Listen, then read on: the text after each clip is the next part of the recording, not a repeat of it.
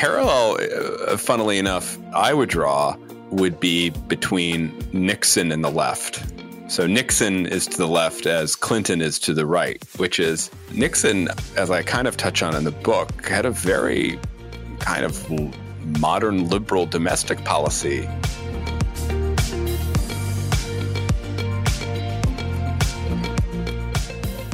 Welcome to the Acton Line podcast, a product of the Acton Institute for the Study of Religion and Liberty. I'm Gabriel Jaja, producer. You just heard Matthew Continetti, senior fellow at the American Enterprise Institute, speaking on his new book, The Right The Hundred Year War for American Conservatism. This book gives readers a clear historical perspective of the conservative movement, from the progressive era to the present he tells the story of how conservatism began as networks of intellectuals, developing and institutionalizing a vision that grew over time. This book is essential reading for anyone looking to understand what it truly means to be an American conservative. In this episode of Acton Line, Eric Kohn, Acton's Director of Marketing and Communications, sits down with Continetti to discuss the right, and especially where the conservative movement is headed. You can find additional resources in the show notes of this episode, as well as previous episodes on our website at acton.org slash podcast. If you like this program, you can help us reach even more listeners by sharing it with a friend and leaving us a five-star review on Apple Podcasts. We welcome your comments as well. Acton Line is available on Apple Podcasts, Google Podcasts, and Spotify. Matthew Continetti is a senior fellow at the American Enterprise Institute, and he is the author of the new book, The Right The Hundred Year War for American Conservatism, which we'll be discussing today. In 2012, he co founded the Washington Free Beacon, where he served as editor in chief until 2019. A contributing editor at National Review and a columnist for commentary, he has published articles and reviews in the New York Times, Atlantic, Washington Post, and Wall Street Journal. He is also author of The K Street Gang and The Persecution of Sarah Palin. He and his family live in Virginia. Matthew Continetti, welcome to Acton Line. Thank you for having me. So, for this book, um, you've titled it The Right The Hundred Year War for American Conservatism. How do you distinguish those two terms, the, the right and conservatism? Uh, well, uh, I, I, begin uh, my book by making a, a, a bunch of distinctions uh, that I think are important to keep in mind when we discuss the phenomenon of the American right.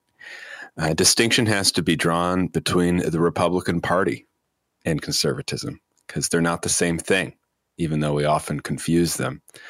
Um, distinction needs to be drawn between the conservative movement, all of the single issues groups that populate Washington, Washington D.C., all of the grassroots activists out in the country, and the conservative intellectual movement, the groups of writers, um, think tank scholars who are much fewer in number than the activists, uh, but tend to get more attention because they have the bigger platforms. And then another distinction I make is between conservatism, American conservatism, and the right. And what I would put it is uh, this way uh, I think American conservatism is a very unique phenomenon. Uh, the adjective does a lot of the work. And um, conservative movement, I think, and, and conservatism in the United States really is rooted in the principles of the Declaration of Independence, a belief in the Constitution and the importance of the constitutional structure of our government as well as the idea that the institutions of the American founding provide um, the structure for uh, valued places where we can live out our lives in ways we choose, such as the family, the church, the neighborhood, civil society. That is not necessarily the, the only view on the right.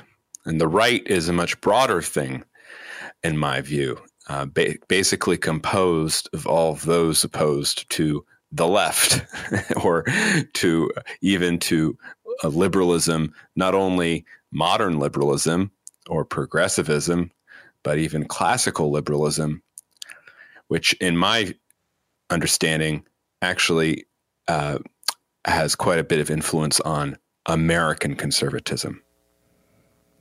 So the I, that's one of the notes that I made while reading this book is that there is this kind of blurring, uh, particularly that stuck out to me between the intellectual conservative movement and the intersection that it has with politics.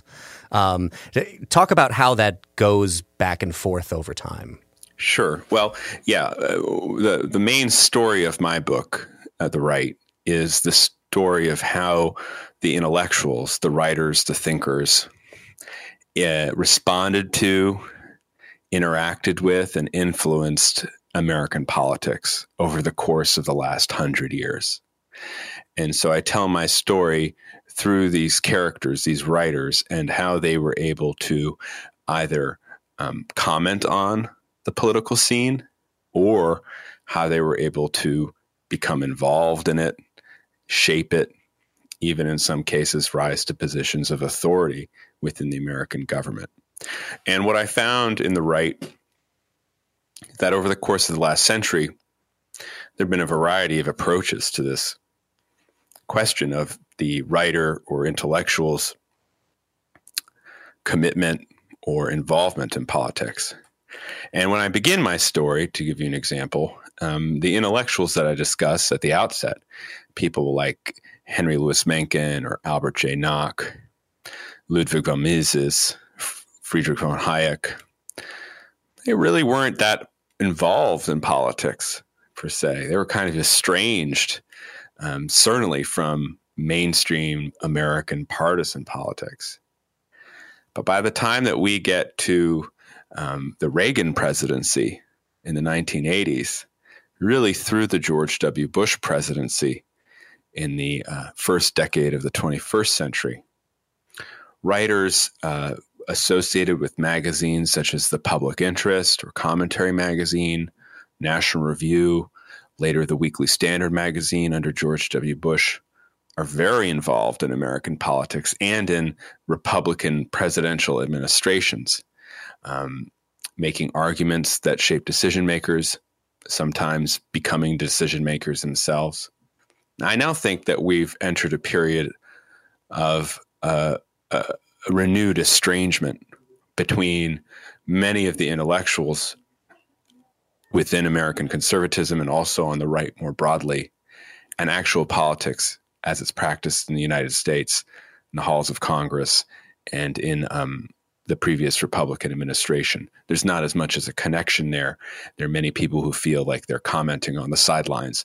That's very similar to the situation at the beginning of my story in the 1920s. Yeah, that, that does very clearly stick out that you have this almost feeling of it coming full circle at the end where you end up, you know, to use the cliche that you know if history doesn't repeat itself it rhymes. Reading the first chapter of your book normalcy and its discontents about the you know the 1920s very much you know I, i'm reading through what happened there like that sounds familiar. That sounds very familiar. Isolationism nationalism um, it all it all did stick out as being pretty familiar. Why why did you um, so obviously you have to pick a place to start no matter you know if you're going to write a book like this what led you to pick the the 1920s? Because I, I could presume that there is a history, if not of conservatism, at least certainly of the right, that would extend back to the founding of the country. You could trace it back probably as far as you want. What led you to start in the 1920s? Well, uh, a couple of reasons. Um, one is uh, I wanted to tell the prehistory of the conservative movement. So many of the accounts of the conservative movement in the United States begin at the end of the Second World War and then carry on until uh, really either the Reagan administration or the, the present day. And in my book, The Right, I wanted to say that there was a prehistory to the history that's normally told. The right prior to World War II that also needed to be included in this story. And so I wanted to kind of widen the view and I settled on the 1920s for a couple reasons. The first is that 1920s is when we kind of see that progressivism or modern liberalism, whatever you want to call it, is going to have a home in the Democratic Party and not the Republican one. because prior to the 1920 election, in the personage of Teddy Roosevelt, for example, there were Republicans who were quite progressive in their views. But you see in the 1920s Republicans kind of the glimmers of the more conservative Republican Party rejecting progressivism. And then another reason I wanted to start in the 1920s was exactly the parallels that you mentioned. And that is um, when I look at the American right today, I see many similarities with the American right in the 1920s.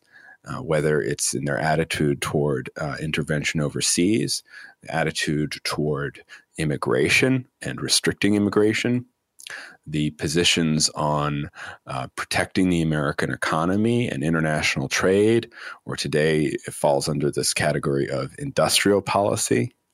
Um, we see a similar uh, constitutionalism and uh, nationalism you, mentioned, or um, patriotism directed toward belief in our political institutions, visible on the right in both periods. And so I thought that pointing out that symmetry would be very helpful for people who uh, may have grown up, say, during the Reagan years or the Bush years, and then come into the Trump years and now the Biden years and say, what is going on with the GOP? what you know, what is happening here? I wanted to be able to say, well, just calm down. In truth, it may have been the Reagan Bush years that were the aberration. And the right today, the Republican Party today, looks very much like the right in the Republican Party of about a century ago. This may be a terrible metaphor, but as I read through the entire book, it feels like you have this stew that as you continue to cook it over time, different flavors come out uh, as you continue to taste it. That they're all the same elements are in there, but as it uh, the story continues, there are different factions within the right um, that have their own moments of prominence. And I kept thinking that there's there always seems to be a status quo and people rebelling against the status quo. And what was interesting to me, again, reading from the 1920s to the 2020s, as you tell the story in your book, is how each time those revolutionaries seem to get subsumed into the Borg. They become, again, part of the whole movement. They get their own part of the status, and the whole process seems to start again. Right. Or, or they're suppressed right? Yes. And they're just kind of they're kicked out and they're kind of held at arm's length. But uh, until until they do start to reassert themselves, right? So if we look at you know one of the most striking things because uh, I just I was unaware of its reemergence is how you know everyone, not everyone, Many people listening to this program will probably know the story of Bill Buckley's excommunication of the John Birch Society. But then, as you see later on, you know, the John Birch Society comes back. It's, you know, in that sense, feels like uh, a, a classic horror movie where you think the villain is dead and, oh no, Jason is still there. Right. I'd say two things. One is uh, another theme of the book is that the right is not monolithic that they are a host of competing brands of not only rightism, you know, or anti-liberalism or anti-leftism, but brands of American conservatism, different flavors of American conservatism, and uh, they need to be appreciated as distinct persuasions and philosophies. And the second thing is that they're always fighting. and to, this is to your point, they're always fighting. No one is ever really happy with the situation. And there was never this golden age of conservatism, as I've seen written about uh, recently in some places. This idea that, oh, well, even in the Reagan administration, every, everybody was happy, everybody was on the same page. Well, maybe there was more of a consensus during the Reagan years than in other times, but there still wasn't a total com- complete consensus.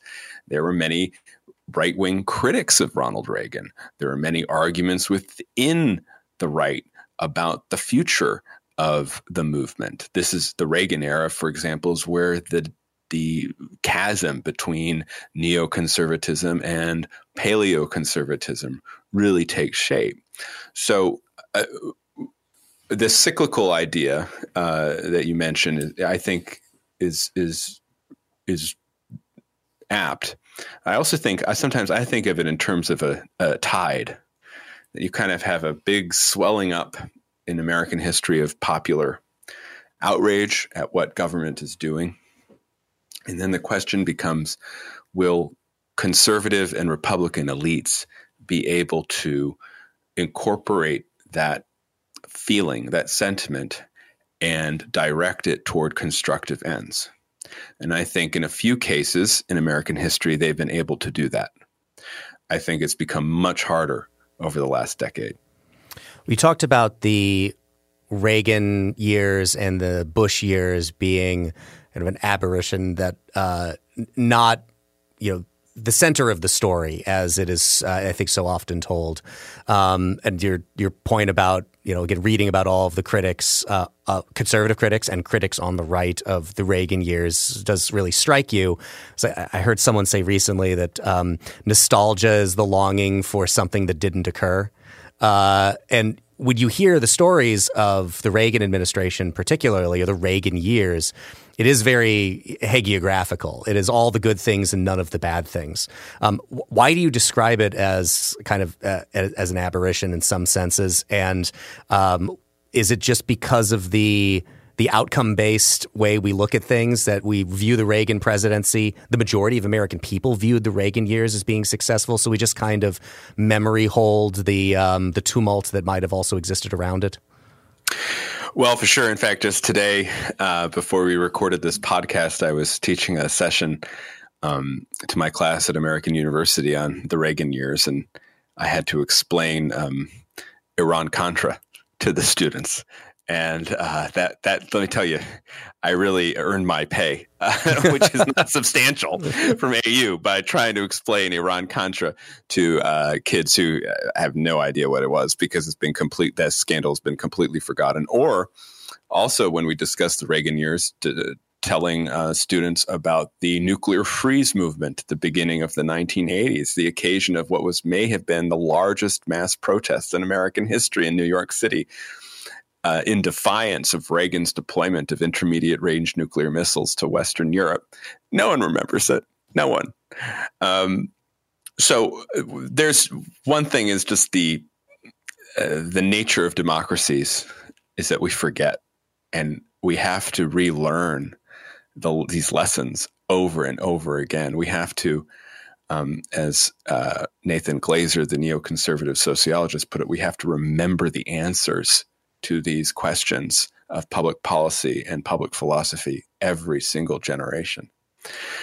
With um, with Reagan, however, uh, one of the reasons I wanted to kind of tell this whole story that doesn't culminate in Reagan, that, that features Reagan prominently, there's no question about that, but doesn't necessarily make him the main character. He's one character in the story I tell, is precisely his unique uniqueness as a political figure. It's it's kind of strange. One thing is he was able to synthesize populism and conservatism in a way that very few American politicians have ever been able to do. Another thing was his demeanor. Was very unusual among American conservatives. You know, one of the uh, kind of forgotten uh, protagonists in my story is the Senator Robert Taft, who was the son of William Howard Taft and be, uh, elected to the Senate in 1938.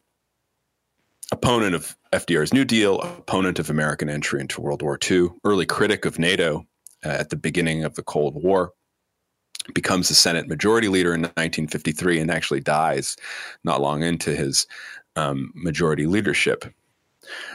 Taft uh, ran uh, several times for the Republican nomination, was always unsuccessful in doing so. And as he was the first to admit, it was because he didn't really have much of a personality. He it wasn't very charming figure.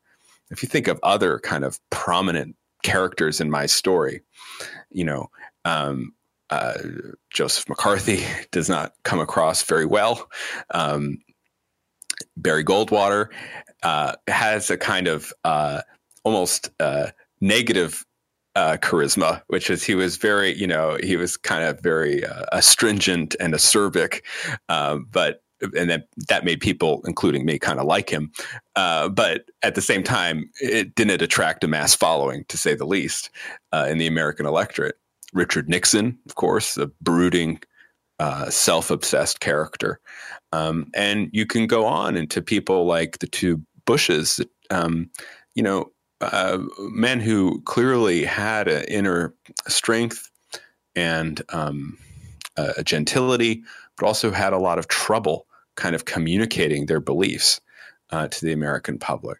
So it's very rare to have a leader like Reagan who um, is so self contained and self confident and yet charming and humorous and is able to win such um, uh, uh, popular support on the right. And so I wanted to kind of get into that and say that really he's he's so unique. He can sometimes distort our um, our image of the right. And finally, I'd say, um, in some ways, the Reagan presidency ended up being so successful, it kind of reset the field of what American conservatives and the American right would be arguing over. Um, Reagan came in to uh, reinvigorate the American economy and to defeat the Soviet Union. And by uh, the end of his term, and certainly within a couple of years of his Republican successor's term, uh, those aims uh, had been achieved, uh, and, there was no question about it. And then the then um, we'd have to ask, well, what does the right do next? And so there too, I think in the moment in the in the years of confusion that followed Reagan, people had uh, a renewed appreciation of him. They were overwilling. They were willing to overlook the fights and the criticisms of his time to hold him up as someone to whom the right should aspire to be. Um, but that, but but if we if we look at at it realistically, we need to see that his rise was not inevitable, that it was contingent, it was on a lot of things, um, and that uh, his term at the time was uh, a success. There's no question, but one that was often qualified and uh, people had a lot of uh, doubts about. Reagan does seem to be very skewing of the conversation. As you, you know, certainly, I have a lot of appreciation for big fan of Ronald Reagan my son is named Reagan. Um, so I have an immense amount of appreciation for the man.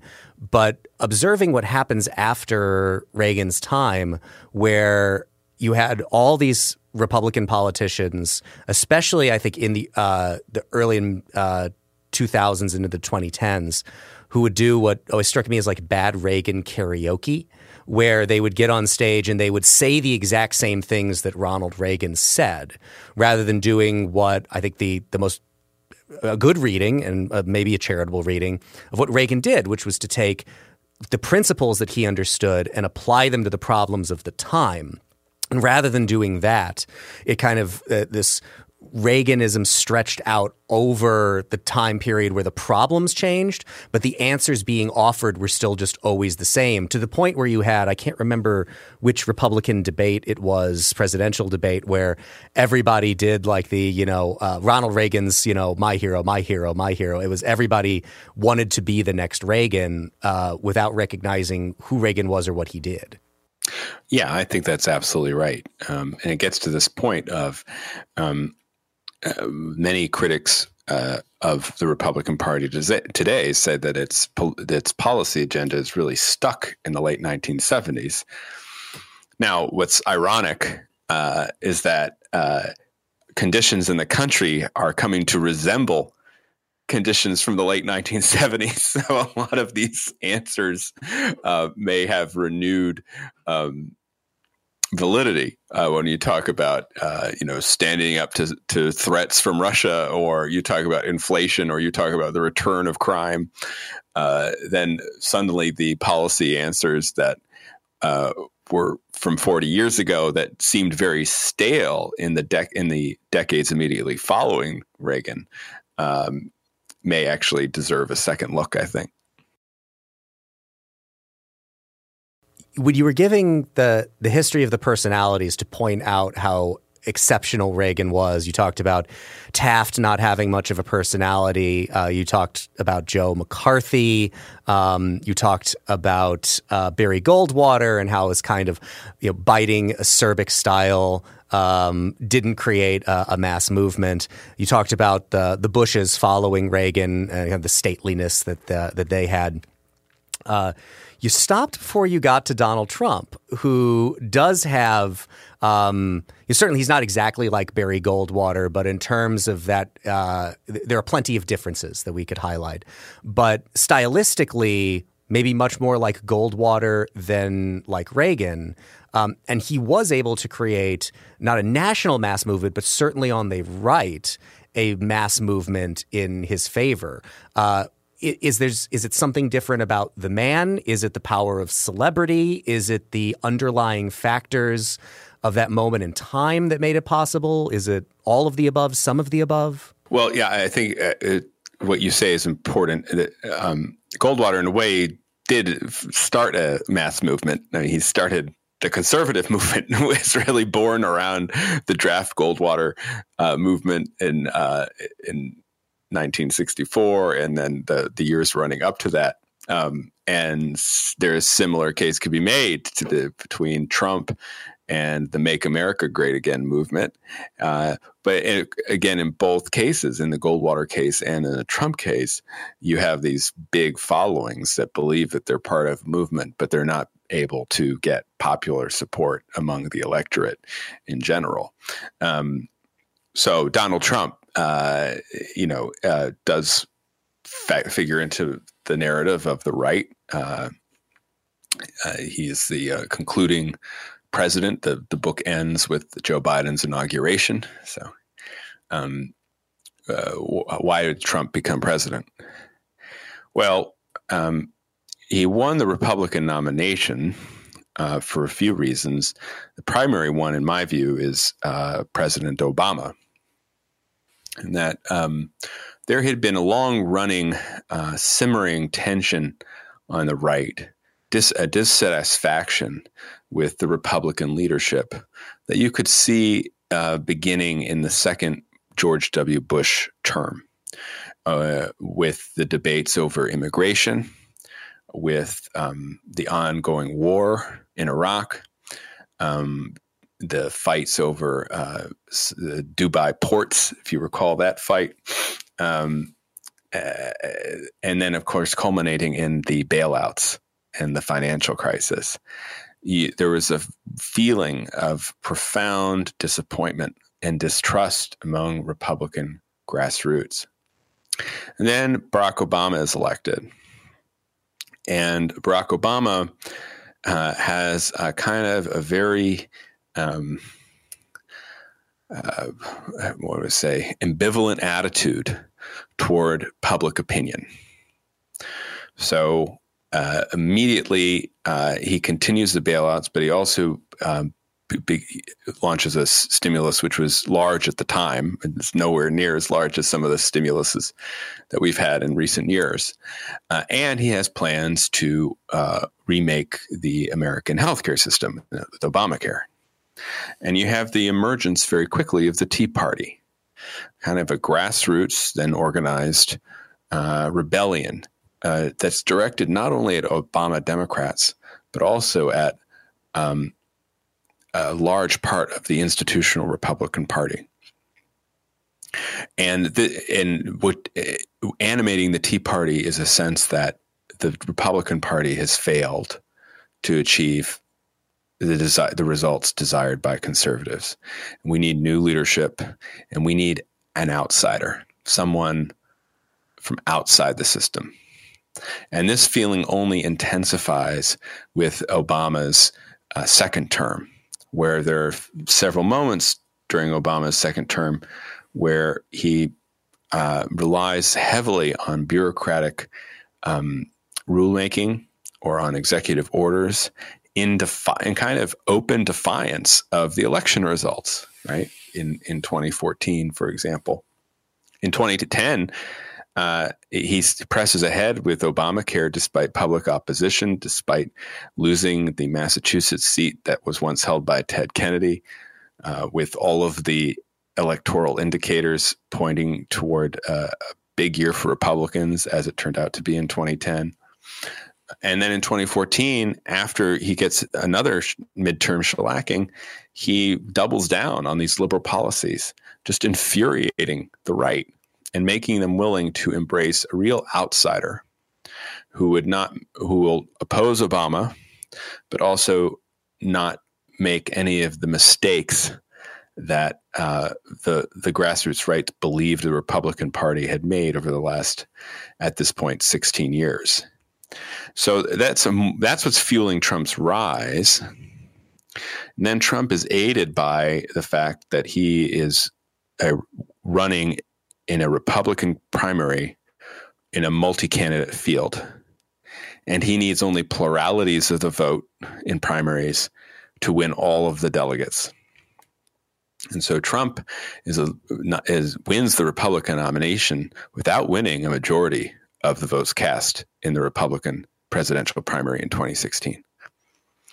Uh, but because the field did not consolidate against one opponent, he's able to capture the nomination. And then as finally, how does he become president?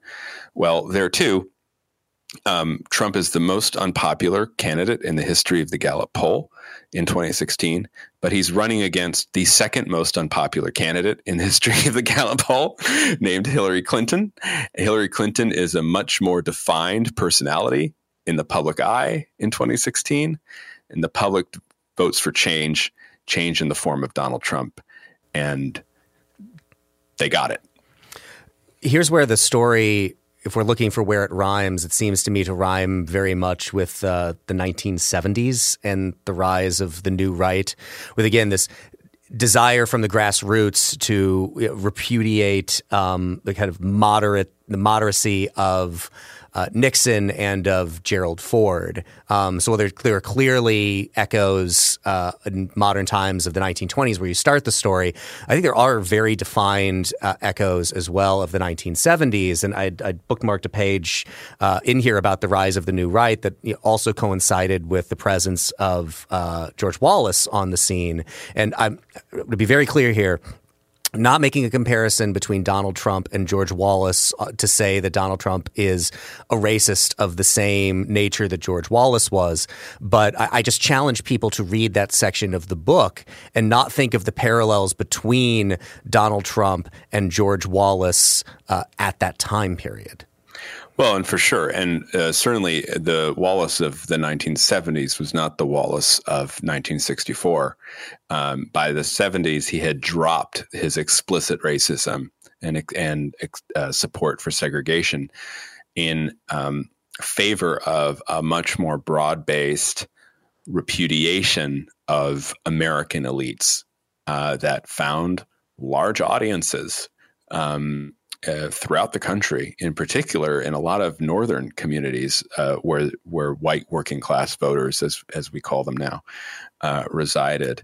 Um, then not, what's fascinating, what, what's interesting to me as I re- researched the right and also analyzed and commented on the Trump presidency is that many of the groups of the so-called new right in the 1970s uh, who were, as you say, rebelling against uh, establishment republicanism of the time.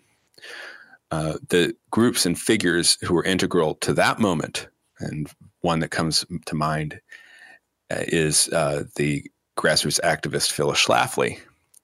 She, of course, ends up endorsing Trump in 2016, and and so you kind of see again that that that rhythm or that the um, waxing and waning of the tide of populism um, over the 40 year period.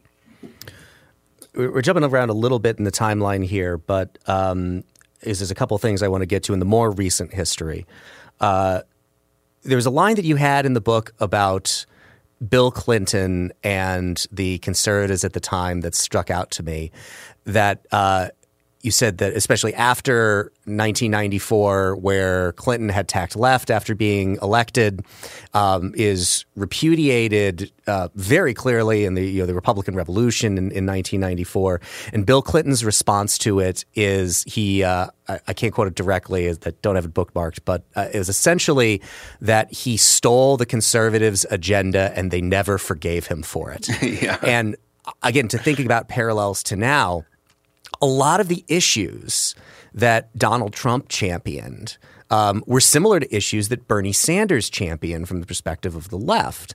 So in a way, I'm wondering, could could you make a similar claim about Donald Trump that for some of the issues that the left had spent so much time, especially, um, I would say the certainly the the maybe the 80s, 90s, early 2000s, caring about um, Trump tried to, maybe not as effectively in terms of implementing policy as Clinton was, steal their agenda, uh, and they can't forgive him for it.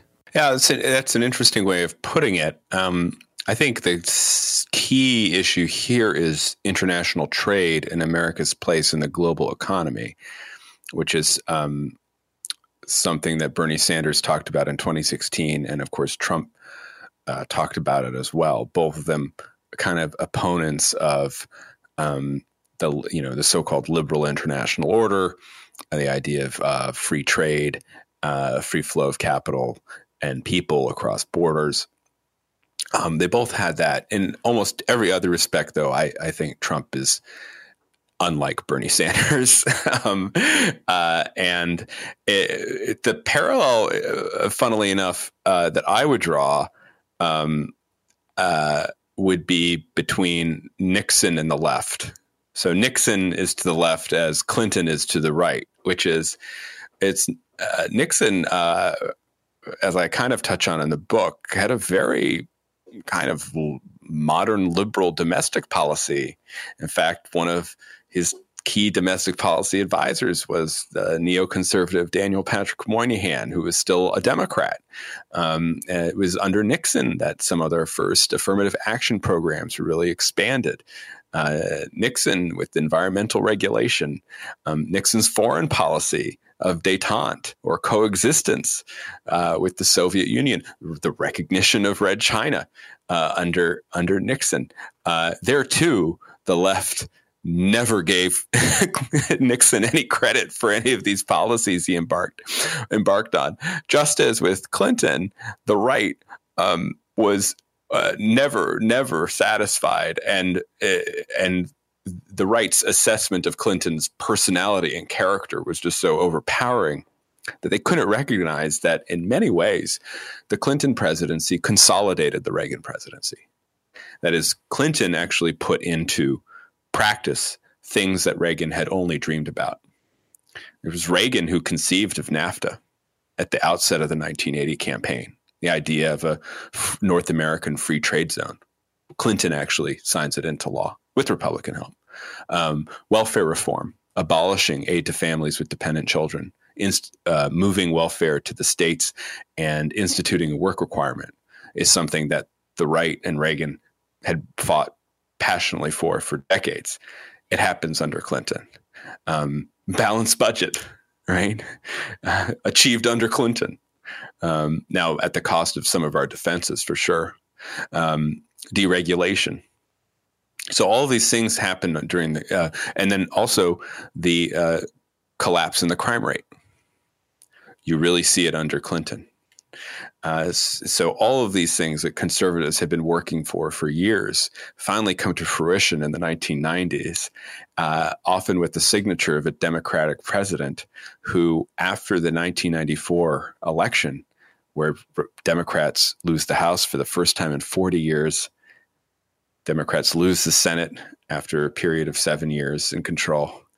Uh, Clinton just begins this process he calls triangulation where he's continually trying to steal the thunder of the conservatives, pull the rug out from under House Speaker Newt Gingrich. And he's very successful at it. And it really infuriates Republicans. I, I think that the part of the parallel that I saw was the point you made about how the uh, the right, the conservative, and the right's view of Bill Clinton personally and his character overwhelmed almost all other concerns, which I think is that to me is a clear parallel that you can draw with uh, with Trump and the way that the, the, left and some of the right and some conservatives view of Trump's character overwhelmed all other considerations. Right. Yes, absolutely. So, uh, what I would say though is, uh, in truth, Trump was a very um, uh, policy conservative president. Um, he didn't actually tack left um, as president uh, to the degree that Clinton tacked right. If if you, I mean, if you look actually, if you look at what Trump achieved during his four years, they too are wish lists uh, that have been on the Republican policy agenda for decades. Tax reform, um, judges in particular, right? Uh, he increased the defense budget. Uh, there was some deregulation these are things that he opened uh, the ANWR, the Arctic uh, uh, Wildlife uh, Refuge, to oil exploration. Conservatives have wanted that for 30 years. Um, so you're right that, that, in both presidencies, and they actually are similar characters in some respects, um, Clinton and Trump's personal characteristics kind of overwhelmed people's um, assessment of their actual policies. I want to back up to the beginning of the George W. Bush years because this part of it was very helpful for me. Of I have to think about George W. Bush as the, the pre 9 11 George W. Bush and the post 9 11 George W. Bush, because as with you know, so many th- you know, events, dear boy events, um, it changes dramatically after 9 11 as we would expect it to. Uh, but was very clarifying for me having you know a, a, very good memory and kind of the beginning of my period of political interest and um, interest in the conservative movement and this kind of uh, thought and philosophy how you connected um, the compassionate conservatism agenda of George W. Bush to social justice and the social gospel uh, movements. Could you talk a little bit about that and how that influenced um, and what, the what might have been of a George W. Bush administration that wasn't interrupted by 9 11? Well, uh, I don't think George W. gets a lot of credit for uh, just how substantive his presidency was that there were ideas at work throughout his presidency, um, and his speeches actually uh, are worth reading as texts because they're very good at explaining in sometimes beautiful language what are the what the ideas are that are motivating him to do certain things. He was very very open about that and it's not appreciated because when he wasn't working from a script, he often had trouble communicating, right? As we all know and recall if we were around back then. So, um, a few things happened for George W. Bush uh, when he wins the presidency um, quite controversially as a result of the uh, Florida recount. Um, Bush uh, had looked at the Clinton years actually, and he had seen that Clinton had achieved certain things politically that Republicans needed to learn from. Uh, in particular, Clinton had always been able to um, bash Republicans over the head with their uh, oppo- uh, opposition to a federal role in education. And so Bush wanted to make education a priority for his presidency. Um, he thought that uh, like his father, that sometimes conservatism uh, was too angular and could be too easily caricatured as unfeeling. And so he wanted, and this is partly from his identity as an evangelical Christian as well, he wanted to find a way to incorporate churches and social justice organizations into the provision of public goods. Um, that's the real idea behind compassionate conservatism. And uh, he found in the writer Michael Gerson, who becomes his uh, chief domestic policy advisor and speechwriter very early on, beginning in 1999, and really uh, for the next eight years. Gerson leaves in 07, the White House.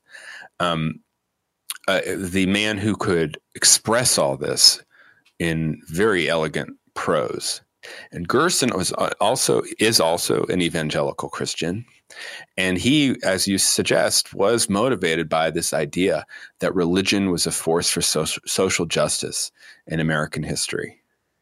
Uh, religion inspired the abolitionists. Religion inspired the civil rights movement. Uh, religion is inspiring the pro life movement. And so they viewed the Bush presidency as an opportunity to kind of reassert the position of religion in public life, to say that religion does have a space in our public life, and also to find ways to incorporate religious organizations and social justice organizations into how we provide um, social benefits. Because uh, this is the conservative part of compassionate conservatism. We've known through the study of history that government bureaucracy is not the not the best way to do it. So let's try it through these other institutions. And this was really what Bush's presidency was going to be about. And it was about that for the first eight months or so. Uh, and in fact, when you think about the first televised speech Bush gave, the, his first televised address to the nation, it was in the summer of 2001 the topic was not national security. The topic was stem cell research. And you can go back and you can look at the speech, and it, he explains his reasoning. He talks about life. He talks about why he's going to allow federal funding for certain lines of stem cells, but not others. That's really where we were, we were headed with George W. Bush, a religiously inflected presidency of moderate social reform uh, combined with you know with a more traditional conservative tax cut, right, which he had passed earlier in, in the year. But 9/11 happens. 9/11 changes the world. 9/11 changes George W. Bush, and it turns him into a war president. And that that's how he conducted himself for the rest of his tenure. It's a good segue into foreign policy. Do you think foreign policy in the history of the right is a greater locus for you know inter-right, inter-conservative squabbling than domestic policy is? I think that's a great question. The way I think of it is if you know someone's foreign policy, you're going to be able to infer their domestic policy pretty well. Not not, not necessarily the other way around, actually. so, so I think foreign policy, uh, since it involves these largest questions, of life and death, of the wealth and health of a nation, different cultures. Um, it tends to be where the arguments among the right become the most profound. And so, to give an example, I, I spend some time in the book talking about the debate between Francis Fukuyama and Samuel Huntington at the end of the Cold War. Francis Fukuyama writing about the uh, the phrase we all have heard, the end of history, and about the kind of almost uh, the inevitable triumph of liberal democracy worldwide. Samuel Huntington talking about uh, no, what comes after the Cold War is a clash of civilizations between these uh, civilizational blocs of, of nation states. Um, and we need to give more priority to the nation's national character, national culture you see that battle right there um, play out um, over the over the ensuing decades. You see it today. And then I also talk about another battle between um, the uh, syndicated columnist Charles Krauthammer, who said that with the end of the Cold War, America was now the sole superpower. It was the unipower. It, we were living in a unipolar moment, and America needed to act like it right? And I contrast Krauthammer with Patrick Buchanan, who at the same time is saying, no, it's America first, recalling another character in my story, the right Charles Lindbergh from the pre war era. Uh, but America needs to pull back. And so as so Fukuyama kind of matches on to Krauthammer, Huntington matches on to Buchanan.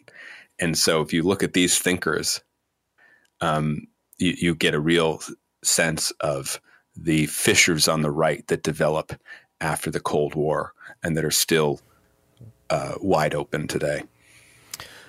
As I was reading, particularly the chapters on uh, the Obama years and the Trump presidency, I still kept thinking to myself, you know, uh, it just seems like it's it's so much worse now. Um, how much of that is is any of that true? Um, do you think that it seems worse now, or is this just our form of recency bias that if I were of an age where I were reading your descriptions of, uh, or any writer's descriptions of things that happened in the 1920s, you know, only somewhere between one to 10 years after they happened, I similarly would be biased towards, oh, it just seems like it's so much worse now? uh, I don't think we've benefited from uh, very effective leadership uh, in our country for for quite a while. Um, so so that has been worse.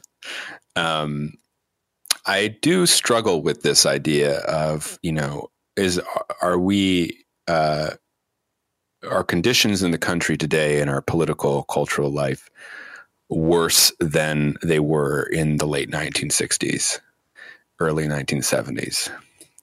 And I have to say, I don't, I don't have an answer to that question. I will tell you, there was much more political violence in late 60s, early 70s than there is today. Now we have political violence. We have quite disturbing acts of political violence, um, but um, the frequency with which it happened during that time uh, is rather startling. We did have the summer of 2020 uh, we had uprisings uh, throughout the country that were violent, that resulted in vandalism, destruction of property. We were having that every summer in the late 1960s. So I think there are some parallels between our time and that time. Um, but I, I, and I think we reached the point on January 6, 2021, where you could say, as Henry Kissinger uh, once said to Richard Nixon in, in 1970, uh, we're reaching a revolutionary situation here, right, Mr. President? Um, so there are some parallels. I don't know whether it's worse or not. Um, I do know that w- we need to have leaders who want to address, who need, who ought to address it and address it effectively and really make a priority to to reestablish the stability of our political order. Um, and no one seems very willing to do that. What is libertarians' place in all of this? Because um, I know I don't have to tell you that amongst libertarians, you'll get all kinds of disagreements, but amongst libertarians, you'll certainly get disagreements about whether or not they should even be classified as on the right. Certainly, the understanding of fusionism puts libertarians coalitionally as part of the right. Um, and there have been plenty of theories floated about how the absence of international communism after the collapse of the Soviet Union removes, I think, first the libertarians from that mix because uh, uh they, well, maybe not first. I don't know. Maybe I'm not right about that, but I, I think it is it it is consensus maybe wrong consensus, but I'll let you answer. Um, that that's where libertarians really start to fall off from the right. So where is where is libertarians' place in all this? Well, libertarians have always had a kind of testy relationship with uh, American conservatism, um, and it's really up to the libertarian to determine, as it kind of fitting, it should be the libertarian's choice to, uh, as to whether they're part of the conservative movement uh, or not. Um, uh, so I mention of many libertarians in my story. My story is not about the libertarians, so uh, they may find that they uh, get they may feel as though they have they're treated curtly, but um, they are definitely included. Um, it, you can't tell the story of the American right without mentioning Ludwig von Mises, without mentioning Hayek, without mentioning Milton Friedman. And I mention uh, and discuss at several points in the right Murray Rothbard, who was a follower of von Mises, um, who uh, was uh, described himself as an anarcho-capitalist. He uh, hated the state, and in particular, he hated the war-making power of the state. And this is why he could never ally with American conservatism, because in the post World War II moment, American conservatives decided that the primary threat was the Soviet Union And in order to defeat world communism, we needed a strong state. We needed a permanent defense establishment until the time that communism was defeated. Rothbard did not accept this, and it led to a break between American conservatives and what I call the capital L libertarians, who uh, whose opposition to uh, the Pentagon and to the Vietnam War leads to uh, almost close to a riot at the uh, Young American for Americans for Freedom convention in 1969, um, and the libertarians leave because they're not going to support Vietnam. They're not going to support military spending. They won't support the wars of intervention. And this is again, as, we were just saying about how foreign policy really tells you where people are going to end up. Um, this is the break. But there are other libertarians who um, uh, were still principled, but were also willing to eh, act as part of a coalition, right? And so if you look at Milton Friedman, Milton Friedman disagreed with American conservatives on a wide variety of things. Sometimes he liked to be called a radical. Other times he liked being called a liberal, as in a classical liberal. But if you called him a conservative, eh, sometimes he'd get angry. Other times he just like kind of let it roll off his back. He was interested in working in a coalition to achieve his aims, whereas someone like Murray Rothbard, Rothbard was much more factional. And this is a recurring theme in my book, The Right, as well, which is how does the right operate? Is it a coalition? Do people understand commonality of interest, mutual concern that they will prioritize over their disagreements? Or is it sectarian and factional, where no one wants to work together? Right now, we're in a sectarian moment in the American right. None of the groups want to work together. They just love hating on each other on Twitter all day, right? Um, but what that means is that the right is weakened because there's no sense of common purpose, right? Um, and this, I think that you can see this illustrated in the relationships of libertarians to conservatives. Let's close with two final questions here. When you were researching this book, what surprised you the most? Now, I know you've been teaching classes on the history of conservatism uh, for a while. Um, was there anything when you were researching it that really stuck out and surprised you uh, as you dove into this history? Um, a, cu- a, couple of things. I'm surprised about how much of the history uh, is connected to Pat Buchanan. For one, uh, he really is. Uh, he shows he up a lot. Yeah, he shows up a lot in my book, and uh, he's he's written a lot, and he's written some good memoirs, so they were good sources for my book. But the truth is, his story really kind of tracks with the last sixty years of American conservatism, and uh, his place on the right is actually illustrates uh, what the right is feeling at any given moment because uh, I saw him just described by some of the members of the um, new right online as a as a prophet the other day. Whereas if you had asked the same question 20 years earlier, people would say, no, Pat does not belong on the American right. So uh, I was actually surprised at how much I was writing about Pat Buchanan. Um, and as a related thing, I was surprised at how uh, maybe I shouldn't have been that surprised by this, but um, how fascinating Richard Nixon is as a historical figure. Uh, that too was something I just I really enjoyed writing the chapters on Nixon, reading Nixon, reading the memoirs of everyone in the Nixon circle. Um, is just a rich moment in American history. Um, so that was that was kind of surprising to me. I want to read a paragraph from your conclusion for a final question.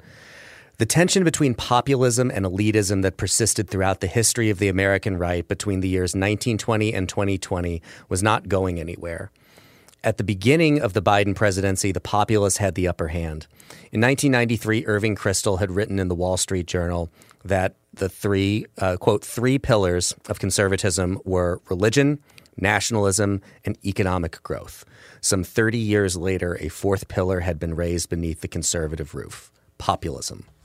I want to focus on the, that new, you know, again, as you mentioned, it's always been there, but it has really come to the fore in the last several years. Uh, considering that I think this is our great of the greatest arguments we're having right now about the role of populism within the right. If we divide it into two factions for just a moment here, the populists and the, you know, if not anti populists, the people very skeptical of populism. What's the biggest lesson that you think each of them should take away from the history of the right to inform how they're thinking about the current moment? Well, I would say the biggest lesson is they need to uh, recognize that they need each other. Um, for conservatives, conservatives will have no opportunities to enact our agenda without populist energy and populist support. Because it's those waves of populism that thrust conservatives into positions of power, whether it's the Reagan presidency, whether it's the so called Republican Revolution in 1994, whether it's the Trump election in 2016. But populists have to recognize, uh, understand, and recognize that they need conservatives too. They need they need conservative elites in order to actually effectively implement and uh, policies that address the concerns of the populists. Right, that outrage doesn't get you anywhere outrage motivates votes. Outrage can motivate organization and activism. But in terms of actually addressing concretely the problems that are the source of populist discontent, content, outrage is not going to help. You need you need ideas and you need you need policies and those policies need to be channeled through institutions and eventually implemented as a program of reform and so you need elites to do that so each side, the elites and the populists, need each other. But right now, the situation is that there's so much mistrust and uh, again, so much factionalism that the two halves are kind of severed. And so we'll see what happens with these elections um, in November. Uh, I expect the Republicans to do very well as a result of populist outrage at, at the at whether it's the schools, whether it's COVID, whether it's inflation or crime. But do the Republican elites who are going to be put into position of authority, did they have the right policies in mind? Do they know what to do? Or are they just going to kind of try to fan the flames of outrage even more? That's really the question that faces the right um, here in uh, 2022. Matthew Continetti is a senior fellow at the American Enterprise Institute. He is the author of the new book, The Right The Hundred Year War for American Conservatism, that we've been discussing today. Matt, thank you so much for joining us today on Acton Line. It's been great. Thank you. As always, thank you for listening. Our team loves putting this podcast together for you. It's encouraging to hear from our listeners. Feedback is incredibly important to us because it lets us know what you'd like to hear more of including the kinds of topics you're interested in most. If you have comments, feedback, or ideas for a show topic or interesting guest, you can email our team at producer at acton.org. Until next week, for Acton Line, I'm Gabriel Jaja.